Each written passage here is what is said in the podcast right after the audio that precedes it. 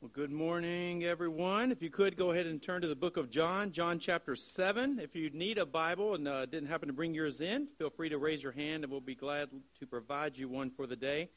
John chapter 7. And today we're going to be covering a, quite a lengthy section.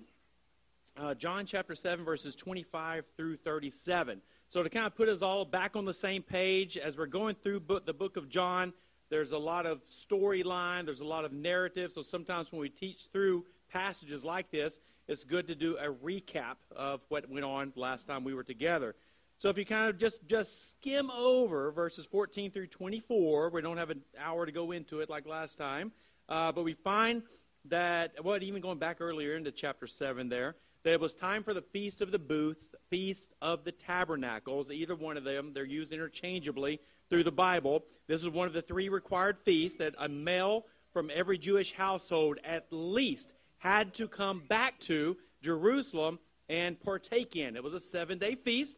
They, built, they brought with them temporary shelters. As we recall, it was kind of like uh, camping out, it was kind of like putting tents together. And it was supposed to be almost like a reenactment of when God brought them out of Egypt and they lived in temporary shelters. So this was a required feast the Feast of Booths, the Feast of Tabernacles. Now, Jesus did not go on the day of, first day of the festival, we find out. Uh, everyone else did, and the Jewish authorities had stopped looking for him at that point.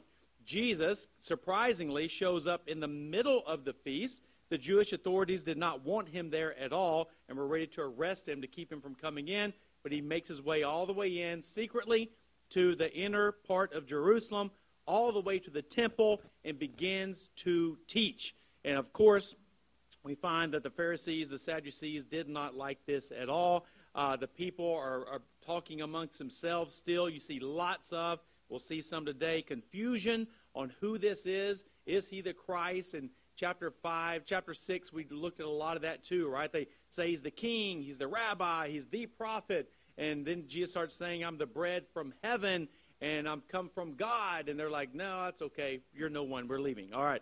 They, they don't accept him for who he is, and they're always trying to define Jesus who they want him to be. We find the same thing happening here today. Uh, we also saw last week when the teachers of the law, the Pharisees, Sadducees, were seeing Jesus teaching. Uh, they even accused him of having a demon, which is fascinating, right? Because actually, we looked and who is the father of the Pharisees? It's not God, it's Satan. And Jesus literally told them, Your father is Satan. It is not God. And they continually claim to be of Moses. They continually claim to be of Abraham. They were dressed in all their nice clothing and representing the religion uh, and the holiness of God, supposedly, but they were not. They were following Satan. They were taking people away from God. God had sent the one and only Savior that would ever save anyone from their sins Jesus Christ, God and man. In God the flesh incarnate, God incarnate. There he is, the Christ, the Messiah, who would live, who would die, rise from the dead, ascend to heaven, atone for sins for all who believe in him. And yet, you have the, the temple, the Sadducees, pulling people away from that Christ and saying he's of the devil. So, very interesting. All right, now let's move on to where we're at today. We kind of pick up right where we left off. Jesus is still there at this big festival, this big feast. There are ton, supposedly more people came on this feast than any feast. It was so popular. Everyone liked to camp out in tents, I guess, all right? But they all would come back there. Lots of people around. Look at verse 25. Some of the people of Jerusalem therefore said, Is not this the man whom they seek to kill? And here he is, speaking openly, and they say nothing to him. Can it be that the authorities really know that this is the Christ? But we know where this man comes from, and when the Christ appears, no one will know where he comes from. So Jesus proclaimed, as he taught in the temple, You know me, and you know where I come from. But I have not come of my own accord. He who sent me is true, and him you do not know. I know him, for I come from him, and he sent me. So they, are, are, they were seeking to arrest him, but no one laid a hand on him, because his hour had not yet come. Yet many of the people believed in him. They said, When the Christ appears, will he do more signs than this man has done? Verse 32. The Pharisees heard the crowd muttering these things about him, and the chief priests and the Pharisees sent officers to arrest him. Jesus then said, I will be with you a little longer, and then I am going to him who sent me. You will seek me, and you will find not find me. Where I am, you cannot come. The Jews said to one another, Where does this man intend to go that we will not find him? Does he intend to go to the dispersion among the Greeks and teach the Greeks? What does he mean by saying, You will seek me, and you will not find me, and where I am, you cannot come? On the last day of the feast, the great day, Jesus stood up and cried out, If anyone thirsts, let him come to me and drink. Let's pray.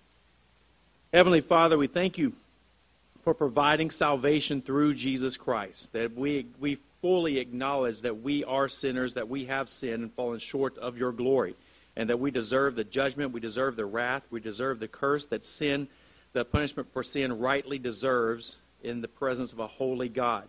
We thank you for giving us grace, giving us mercy in the form of not that we deserve it, but in the form of Jesus Christ, who lived the perfect life that we could not live. He takes our sin on himself on the cross, pays for that sin. We get his righteousness, and we have done nothing in and of ourselves to acquire it.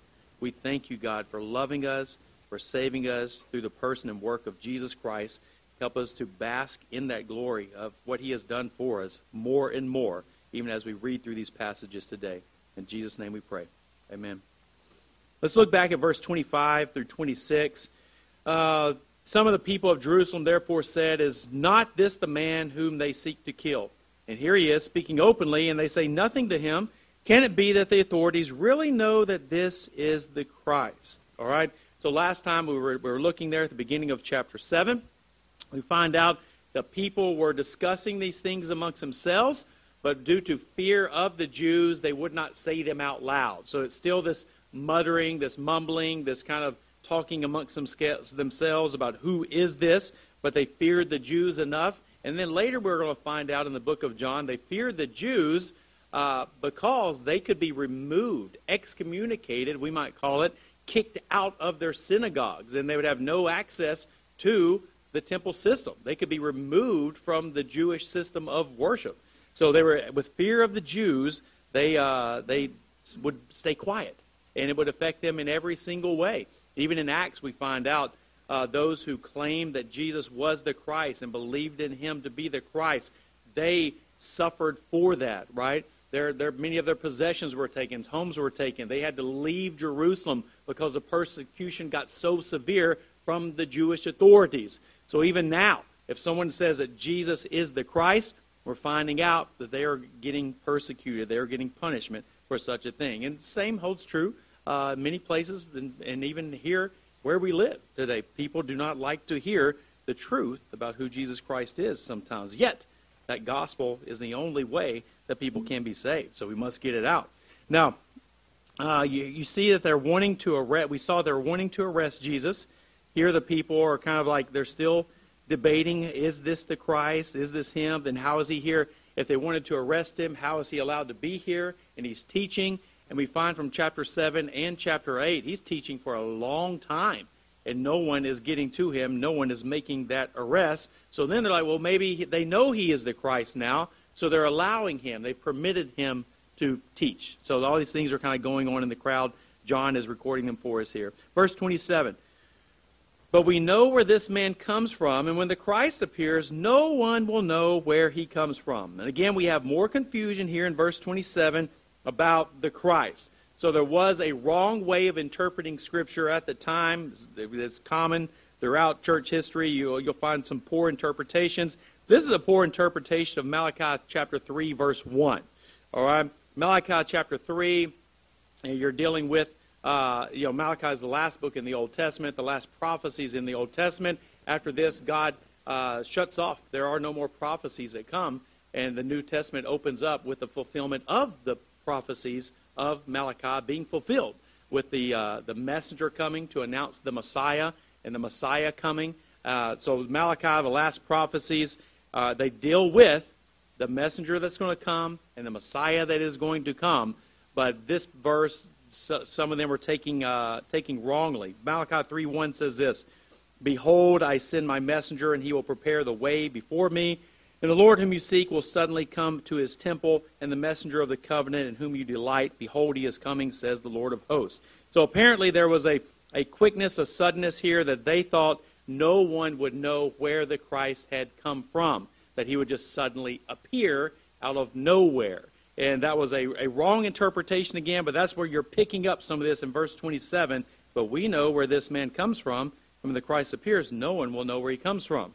But if you recall just a little bit of, of your, your Bible, you probably recall that, wait a minute, I think we do know where the Messiah comes from, right? And if you go to Matthew chapter 2, turn over there with me. Matthew chapter 2, verse 1 through 6, that this is established, and we, we know where the Messiah is coming from. And we know that God had already spoken through the prophets to announce where the Messiah would be born. In Matthew chapter 2, 1 through 6, uh, we see it's pretty easy to find this information out. Uh, it's uh, regarding the birth of Jesus. Look at verse 1. Now, after Jesus was born in Bethlehem of Judea in the days of Herod the king, behold, wise men from the east came to Jerusalem, saying, Where is he who has been born king of the Jews? For we saw his star when it rose and came to worship him. When Herod the king heard this, he was troubled, and all Jerusalem with him. And assembling all the chief priests and scribes of the people, he inquired of them where the Christ was to be born. Look at verse 5. It's not, there's no doubt. They simply say, they told him, in Bethlehem of Judea, for it is written by the prophet. And there we have it in verse 6. And you, O Bethlehem, in the land of Judah, are by no means least among the rulers of Judah, for from you shall come a ruler who will shepherd my people Israel. So, long story short, verse 27 back in John, we see this mix up that's happening, and uh, it should not be. But part of this could be the lack of clear teaching now that the, the scribes and the teachers are they don't want Jesus to be the Christ, so they're trying to put more and more doubt in the people's minds. It could be something like that. But, but either way, the, the teachers of the law there at the t- temple are not answering the people. Is this the Christ? Is this not the Christ? In fact, they have to not even talk about such a thing. Now, uh, look at verse 28. Let's continue on in John chapter 7. So Jesus proclaimed as he taught in the temple, You know me, and you know where I come from, but I have not come of my own accord. He who sent me is true, and him you do not know. I know him, for I come from him, and he sent me. So here again, you have the people are willing to acknowledge Jesus as a human being, and, and that's but that's not saving, right? That's not enough. We looked at last week uh, there in early early in chapter seven. The brothers of Jesus believed in Jesus that he is a person, he he is their brother, but they were unwilling to see that he was sent from God, that he was the Messiah, that he was the Christ, that he was God the Son incarnate. Later, they do. When he rises from the dead, they believe. And they're counted in that early 120 believers at the beginning of the book of Acts, right? But they did not at that time. But throughout the book of John, you see variations of belief in Jesus. They never doubt that he is a person. All right? Sometimes today people say, well, I believe that Jesus was a real historical person and try to count that as, as okay, yeah, I, I believe in him and that's enough uh, for salvation. That, that's not enough. Uh, the Pharisees that killed him believed him to be a person. The chief priests that wanted him dead believed him to be a person. The people that are trying to arrest him believe that he is a person. That's not enough. It's an insufficient definition of Jesus Christ. Here, they're acknowledging, like, he's saying, You know me, and you know where I come from. This is true. But, but is that enough? There's a no, it's not enough. Look at there, verse 29. I know him, speaking of God the Father, for I come from him, and he sent me. So they will accept him and think of all the miracles he's performed at this point. John only records a handful, just enough to make the point, most likely because John was aware of the synoptic gospels where more miracles are recorded. But Jesus performed so many miracles, there should be no doubt that they, they should know who he is. Even John the Baptist who was the Elijah type figure, dressed in deerskin, leather belt, eating honey and locusts, right? All this is, is, is, fulfillment of the prophecies that the messenger would come to announce the Messiah. The messenger has come. The signs, the miracles, the wonders. No one is doing these things. They should all be looking at him. This, this has to be. Like, people cannot do these things naturally. It is only supernaturally that they can do them. So God is stamping his approval, validating him, authenticating the message of Jesus Christ. But instead, they still do not want to believe all that Jesus is. And, and it's amazing when you think about it. They're, they're trying to arrest God in the flesh.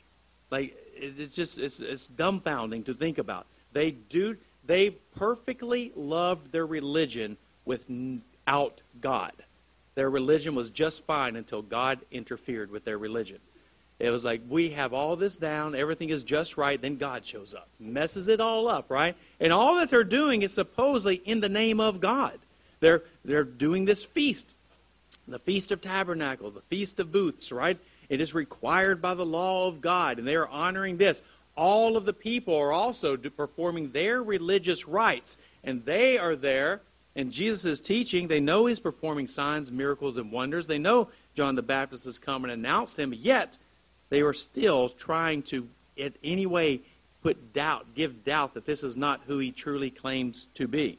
Uh, but what we find is religious duties, uh, performing religious duties then or now does not put you right with God. All right? And we see a lot of religious duties happening in this, this era, in this chapter especially. Look at verse 30, John chapter 7. So they were seeking to arrest him, but no one laid a hand on him because his hour had not yet come. So John lets us know here, obviously, the, the Jews are still wanting him arrested. He has snuck past their guards at the gates of Jerusalem. Uh, everyone had come in. They must have let their guards off duty. Now, Jesus is teaching right there in front of him. They want to arrest him. No one can arrest him. Inability. They cannot. Why can they not? Because it's God's timing. God is in control, and he will not be arrested until he is wanting to be arrested. Uh, John 12, just flip a couple of pages in the book of John. Look at verse 27 through 28.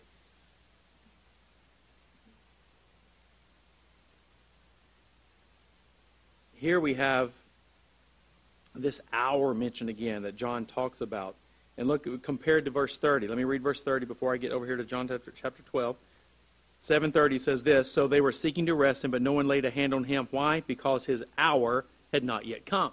Now, fast forward six months, and you come to John chapter 12, 27 through 28. The other festival, the other required feast is happening, the Feast of Unleavened Bread. Climactical point is the Passover, and Jesus is going to be put to death as the Passover lamb our Passover lamb.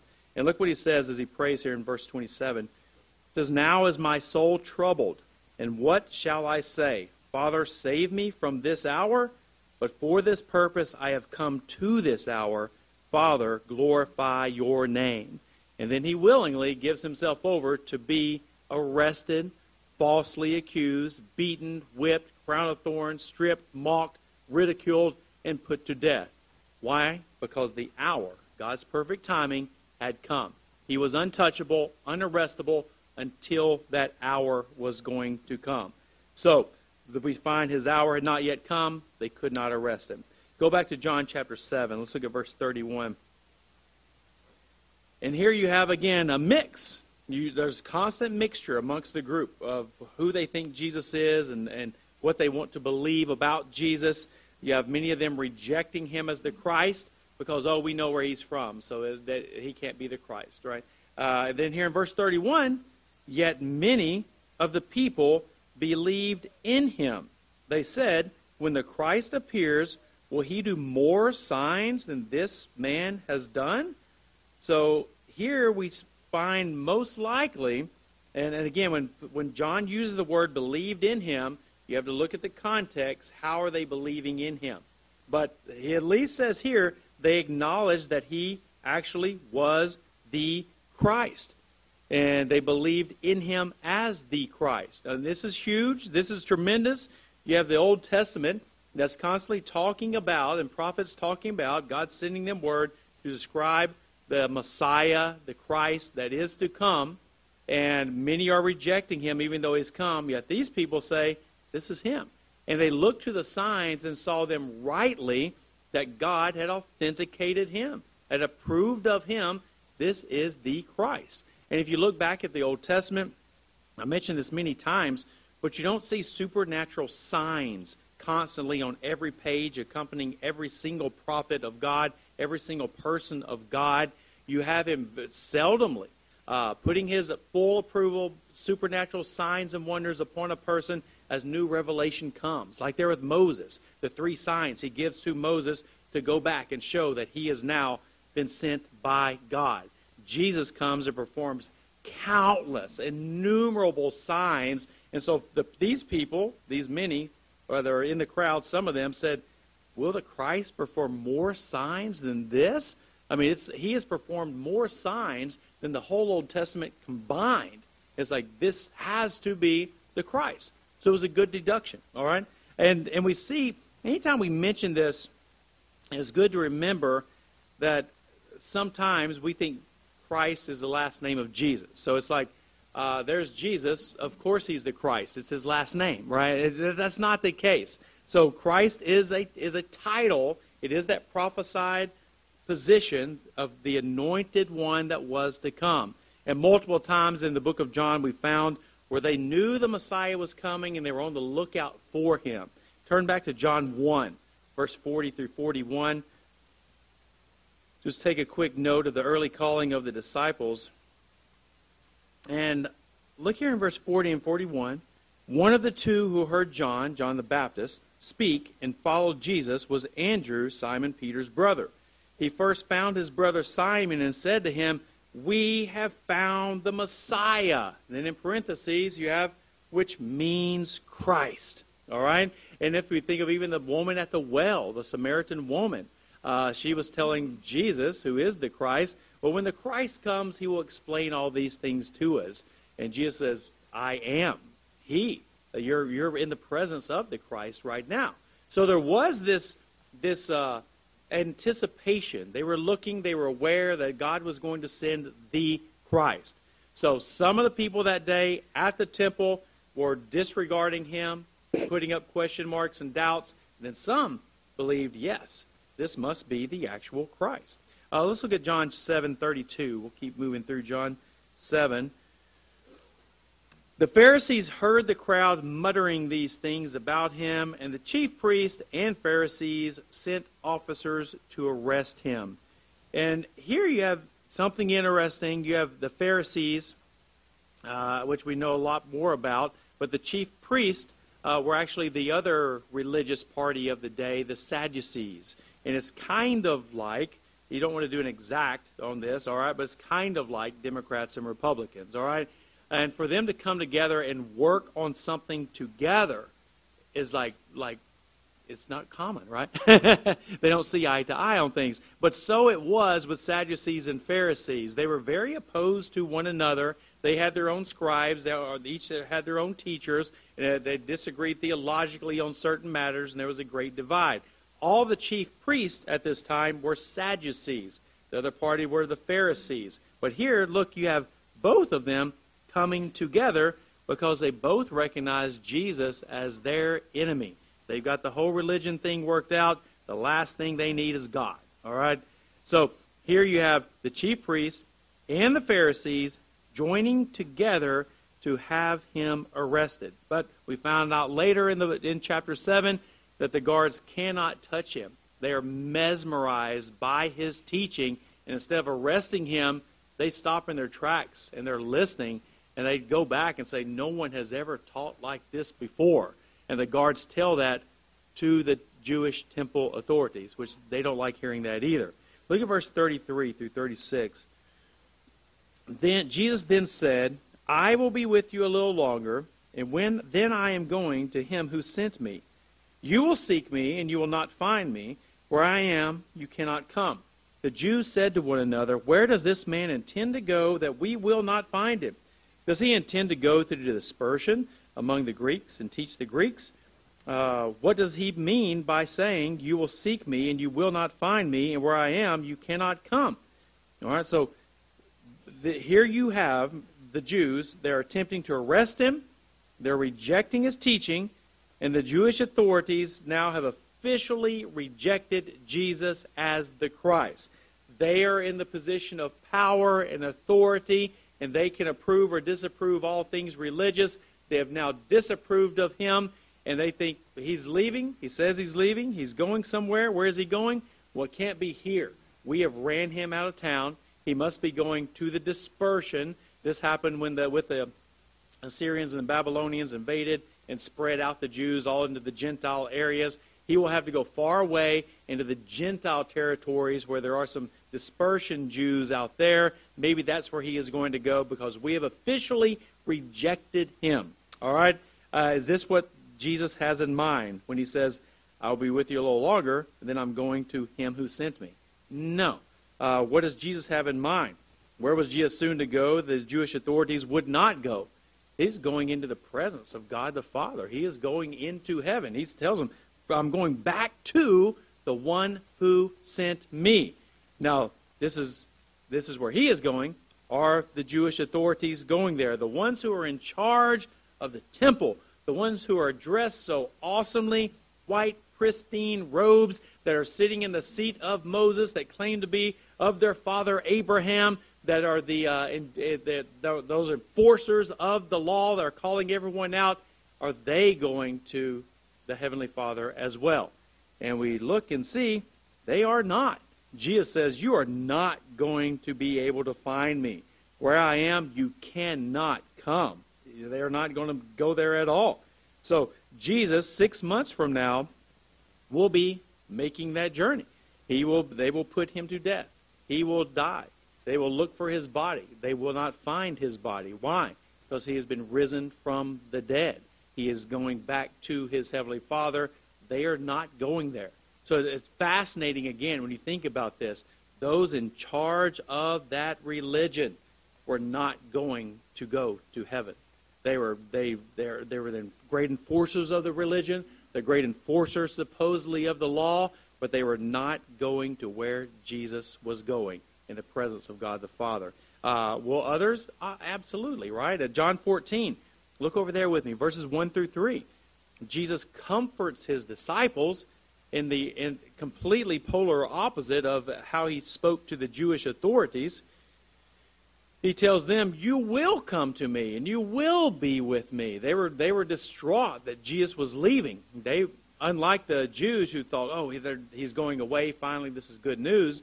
Jesus tells the disciples he's going away, and they're distraught. But look what he says in verse one to his disciples: "Let not your hearts be troubled. Believe in God. Believe also in me." In my Father's house are many rooms. If it were not so, would I have told you that I go to prepare a place for you? And if I go and prepare a place for you, I will come again and will take you to myself, that where I am, you may be also. And you today are in one of these categories that we've just looked at.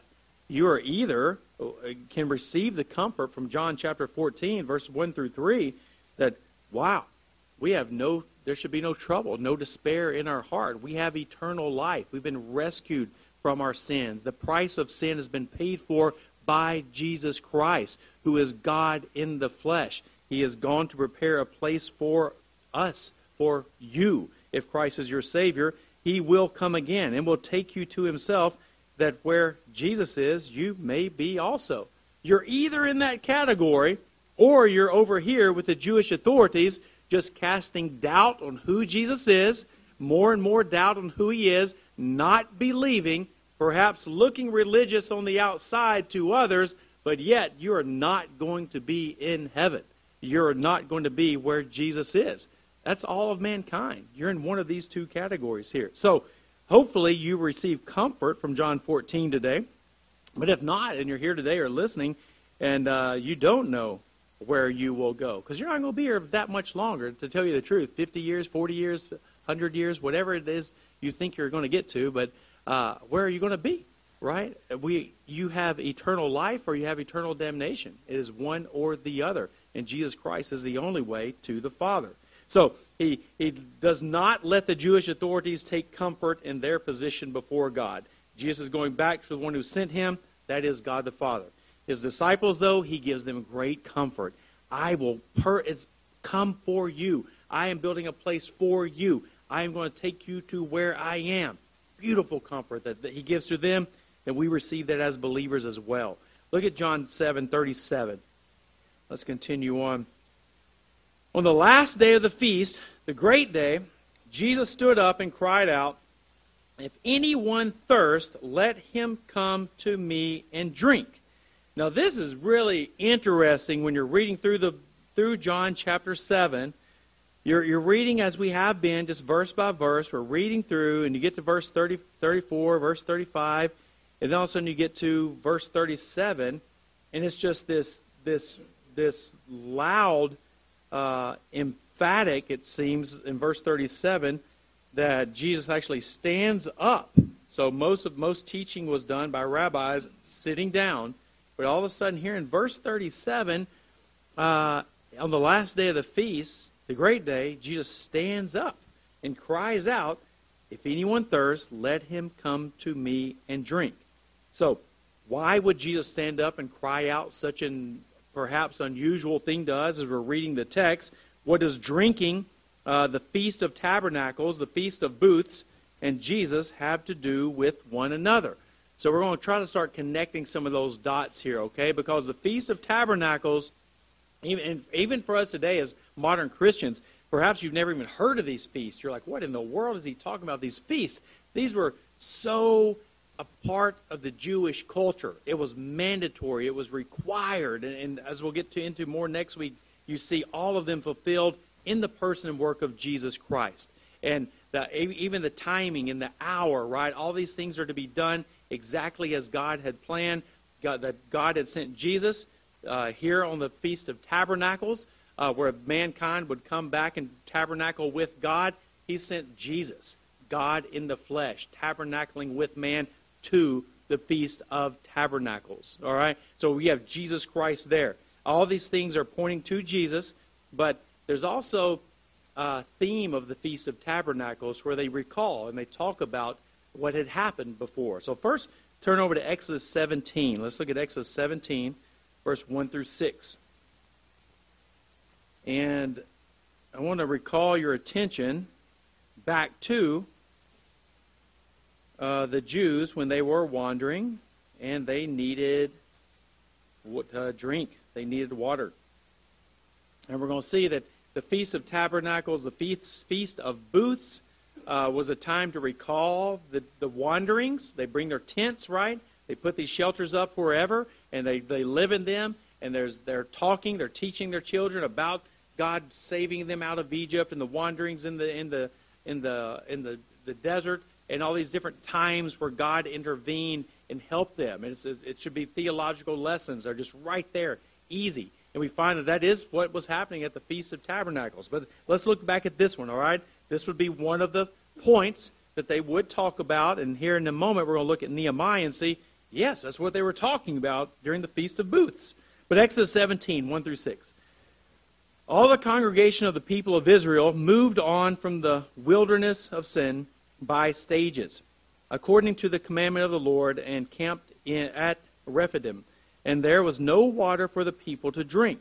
Therefore the people quarreled with Moses and said, Give us water to drink.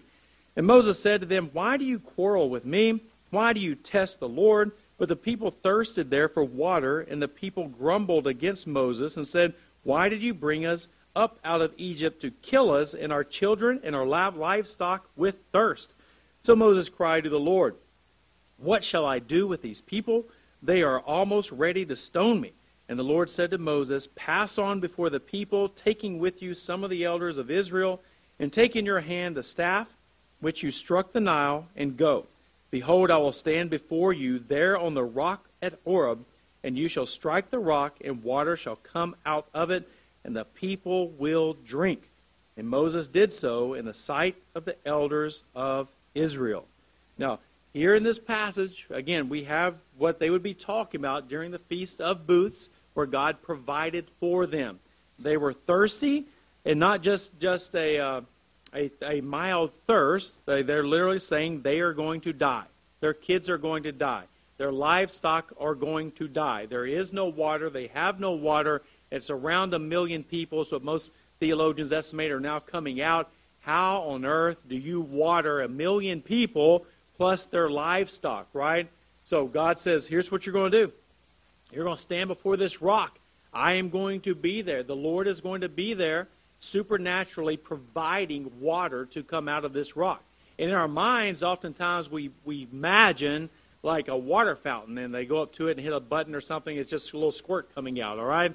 But most likely that's not the case. It would take a long time to, to quench a million people plus their livestock. So we can imagine that there is a, a bountiful, as God would supply, a great sufficient amount of water that is coming from this rock to nourish everyone. And this is of God. It is supernatural, so that the water is to come from this rock. Now, this, what happened there, seems to be recalled at the Feast of Tabernacles. Now, we don't have a lot of, we, kind of, we might call it the liturgy or what they talked about exactly during the Feast of Tabernacles, but we know from Deuteronomy and from Numbers that they would recall what had happened. Just kind of in brief, it's mentioned. But if you would, look over at Nehemiah.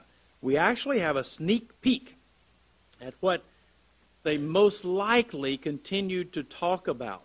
And here in Nehemiah, uh, just a, you have have the return right of the Jews. They had been ca- in, in captivity in Babylon, and they go back to Jerusalem. Jerusalem is in shambles. The wall is in shambles, and they start rebuilding the wall. All that is happening. Uh, Nehemiah is involved in that. Ezra is involved in, in, in that as well.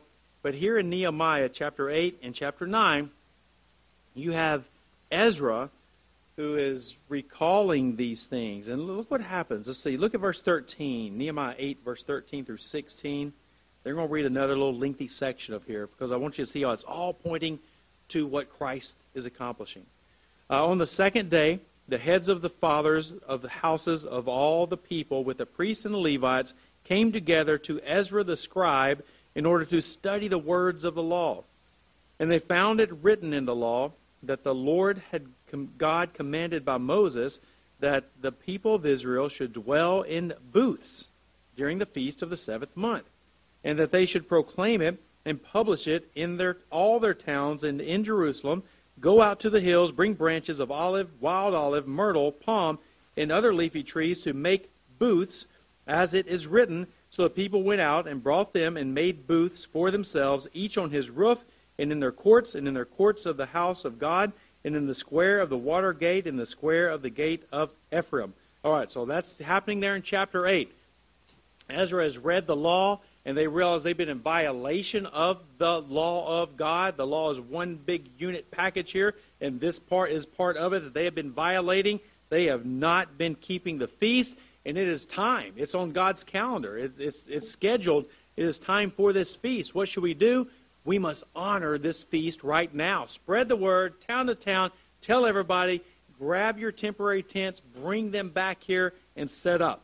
Now, Nehemiah, I'm just going to read 9, 9 through 21. It's quite a large portion, but this is one of the longest, the longest talking we have about what was going on at the Feast of Booths. And I want you to look at how they recall all these great events. It's just, just rehearsing, rehearsing going back over all these things that God, how God had provided. Look at verse 9. Uh, this is what Ezra is saying. And you saw the affliction of our fathers in Egypt and heard their cry at the Red Sea and performed signs and wonders against Pharaoh and all his servants and all the people of his land. For you knew that they acted arrogantly against our fathers, and you made a name for yourself, as it is to this day. And you divided the sea before them so they went through the midst of the sea on dry land, and you cast their pursuers into the depths as a stone into mighty waters. By a pillar of cloud you led them in the day, and by a pillar of fire in the night to light for them the way in which they should go. You came down on Mount Sinai and spoke with them from heaven and gave them right rules and true laws and good statutes and commandments. And you made known to them your holy Sabbath and commanded them commandments and statutes and a law by Moses by your servant. You gave them bread from heaven for their hunger and brought water for, from them out of the rock for their thirst. And you told them to go in to possess the land that you had sworn to give. So here you have just this crazy and great, awesome, condensed abbreviation of all those journeys, then they're recalling them before the people. Look what God has done. Thank God for what He has done. Look how He has taken care of us. Look how He's provided food. Look how He has provided water from a rock, right? Look how He has provided light at night for our fathers. I'll continue on. Look at verse 16. You'll see some of this repeated. But they and our fathers acted presumptuously and stiffened their neck and did not obey your commandments. They refused to obey and were not mindful of the wonders that you had performed among them. They stiffened their neck and appointed a leader to return to their slavery in Egypt. But you are a God ready to forgive, gracious and merciful, slow to anger, and abounding in steadfast love, and did not forsake them. Even when they had made for themselves a golden calf and said, This is your God who brought you up out of Egypt, and had committed great blasphemies. You, in your great mercies, did not forsake them in the wilderness. The pillar of cloud to lead them in the way did not depart from them by day, nor the pillar of fire by night to light for them the way that which they should go. You gave your spirit, you gave your good spirit to instruct them, and did not withhold your manna from their mouth, and gave them water for their thirst. Forty years you sustained them in the wilderness, and they lacked nothing. Their clothes did not wear out, and their feet did not swell. All right. So, long story short, here in Nehemiah, you have the longest rendition of most likely what happened at the other Feast of Booths, Feast of Tabernacles as well.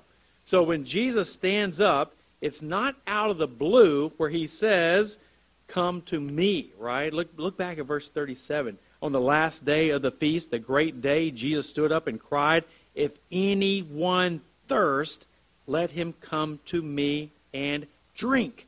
So we find that this the drinking and the rock and the, the supernatural provision of water that God gave to Moses, gave to the Israelites when the Lord stood before the rock and provided water for his people. This was common. In fact, the, the Jewish historians say that for, for, for at least several hundred years, the, the water reenactment, there was a, a part of that going on at the temple every single day uh, regarding this. So it's, it's happening, it's being taught, it's a visual lesson as well of what happened. They're recalling these things, God providing them. And then Jesus, on the last day, the great day, says, You've been looking over and over and over, right, at what has happened, but I stand before you today. Look at verse 37. If anyone thirsts, let him come to me and drink. This is, he, he is, right? He, they, this is again another type all right? We've covered types. I'm going to review some of them next week. But this is a Christological type uh, person, an object, or event that God uses or used to point towards a great fulfillment that was to come in the person and work of Jesus Christ. Uh, Jesus Christ stands in front of the people and says, I am it. The water that you're looking back on, I am so much more than that. They had to drink the water or they were going to die, the people said uh, they were going to physically die. Uh, and we see it, types always go up, they don't go parallel. So Jesus doesn't turn himself into another water source right there. You drink water there from the rock, or you would die. Uh, today, you must supernaturally drink of me, and he turns himself into water, right? It's not water, water. No, it's, it's spiritual. Now, you must believe in me, or you will spiritually die. I am the source of life, but not just life, eternal life. And you must drink of me. So we see that he is the typological fulfillment of that. And we've seen this many, many times as we go through the book of John. The first one comes to mind, right, is, is John the Baptist. Behold, the Lamb of God who comes to take away the sin of the world. Was Jesus a literal lamb?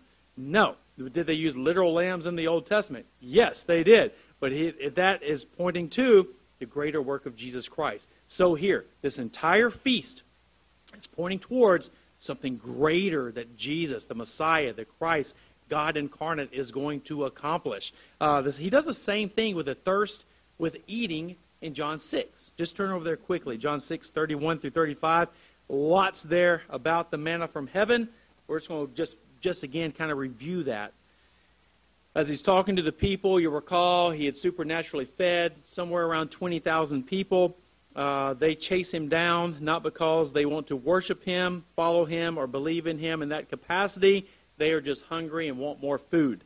And uh, they say, hey, Moses gave our fathers food for 40 years, and he was just just Moses. Supposedly, if you are the prophet, the Christ, you'll give us, you know, way more food than that. Maybe three meals a day, all right? And for, for 50, 60, 80, 90 years, we don't know.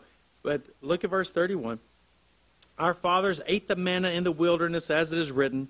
He gave them bread from heaven to eat. And Jesus then said to them, Truly, truly, I say to you, it was not Moses who gave you the bread from heaven, but my Father gives you the bread from heaven. For the bread of God is he who comes down from heaven and gives life to the world. They said to him, Sir, give us this bread always. Look at verse 35. Jesus said to them, I am the bread. I am the bread of life. Whoever comes to me shall not hunger, and whoever believes in me shall never thirst. So here you see again that this, this, the, the manna from heaven of the Old Testament was pointing to something greater. They wanted earthly comfort now. They wanted economical power. They wanted political power. They wanted their health, wealth, and prosperity right here and now. They wanted more food than Moses had provided. And Jesus says, No, I gave you one meal, but most importantly, that is supposed to look to something greater. I am what you must eat of for eternal life. I am the one you must drink of to have your thirst quenched for all of eternity. And they're, they're pointing higher, right? So you see that He is the substance, He is the real rock that provided the water. He is the real manna from heaven that must be eaten to have life and life eternal. So, what does all this have to do with us? Uh, God has made it abundantly clear that Jesus Christ is the anointed one. He is truly the Christ. From his birthplace to his life, from John the Baptist, the supernatural signs, miracles, and wonders, the prophecies being fulfilled, the types being fulfilled. It's just arrow after arrow after arrow saying, This is the Christ. This is the anointed one. This is the one that I have sent. And we see the people over and over not wanting to believe and constantly trying to cast doubt so they don't have to believe in him. Now, we take great joy in seeing how all of this points to Christ and is fulfilled in him. And we take of him, we believe in him. And today, if you have believed in Jesus Christ as your Savior, then you have, as verse 37 says, you have thirsted and you've come to Jesus Christ and you have drank. And it is a permanent quenching that your, your soul, you have been regenerated. Uh, you are on your way to heaven. You can be comforted by the words of John 14 that Jesus goes to prepare a place for you. He is coming back to bring you to where he is at. But if you are here today and you have rejected Jesus, and like those Jews, just putting doubt and doubt and doubt out there so you don't have to believe, there is no comfort in these things. And there will you will not thirst. You you will not have your thirst thirst quenched. You have not eaten of the manna from heaven. What does that mean? When Moses' day, if you didn't drink, you would die. If you didn't eat the manna, you would die. What does it look like now? You have the manna from heaven, the rock from heaven has come, and if you don't believe in him, you will spiritually die for all of eternity. So Jesus is teaching heavy lessons here, and he's showing all of this, even the Feast of Tabernacle, the rock, the man, it's all pointing to him. What should you do? Come, drink, believe in Jesus as the Christ. Let's pray. Heavenly Father, we thank you for providing such clarity in your word that Jesus is the Christ, He is the Messiah, He is the manna from heaven that you have sent that we must eat of to have eternal life. He is the fountain of water, the rock, the source that we must drink of to have eternal life. God, we acknowledge that Jesus is indeed the Christ. He is God incarnate, born in Bethlehem, but God the Son for all of eternity, who lived, who died, who rose from the dead, ascended into heaven, will be the final judge over all mankind. And also, Lord, He is the way, the truth, and the life. And no one comes to you except through Him. We thank you for the great salvation that you have provided. And God, we pray at the same time If there's anyone listening today who has not had the manna, who has not, not drunk of the Son, who has not believed in him for eternal life, God, may they see their sin, may they see that, that their desperate need for a Savior, and believe in him today. In Jesus' name we pray.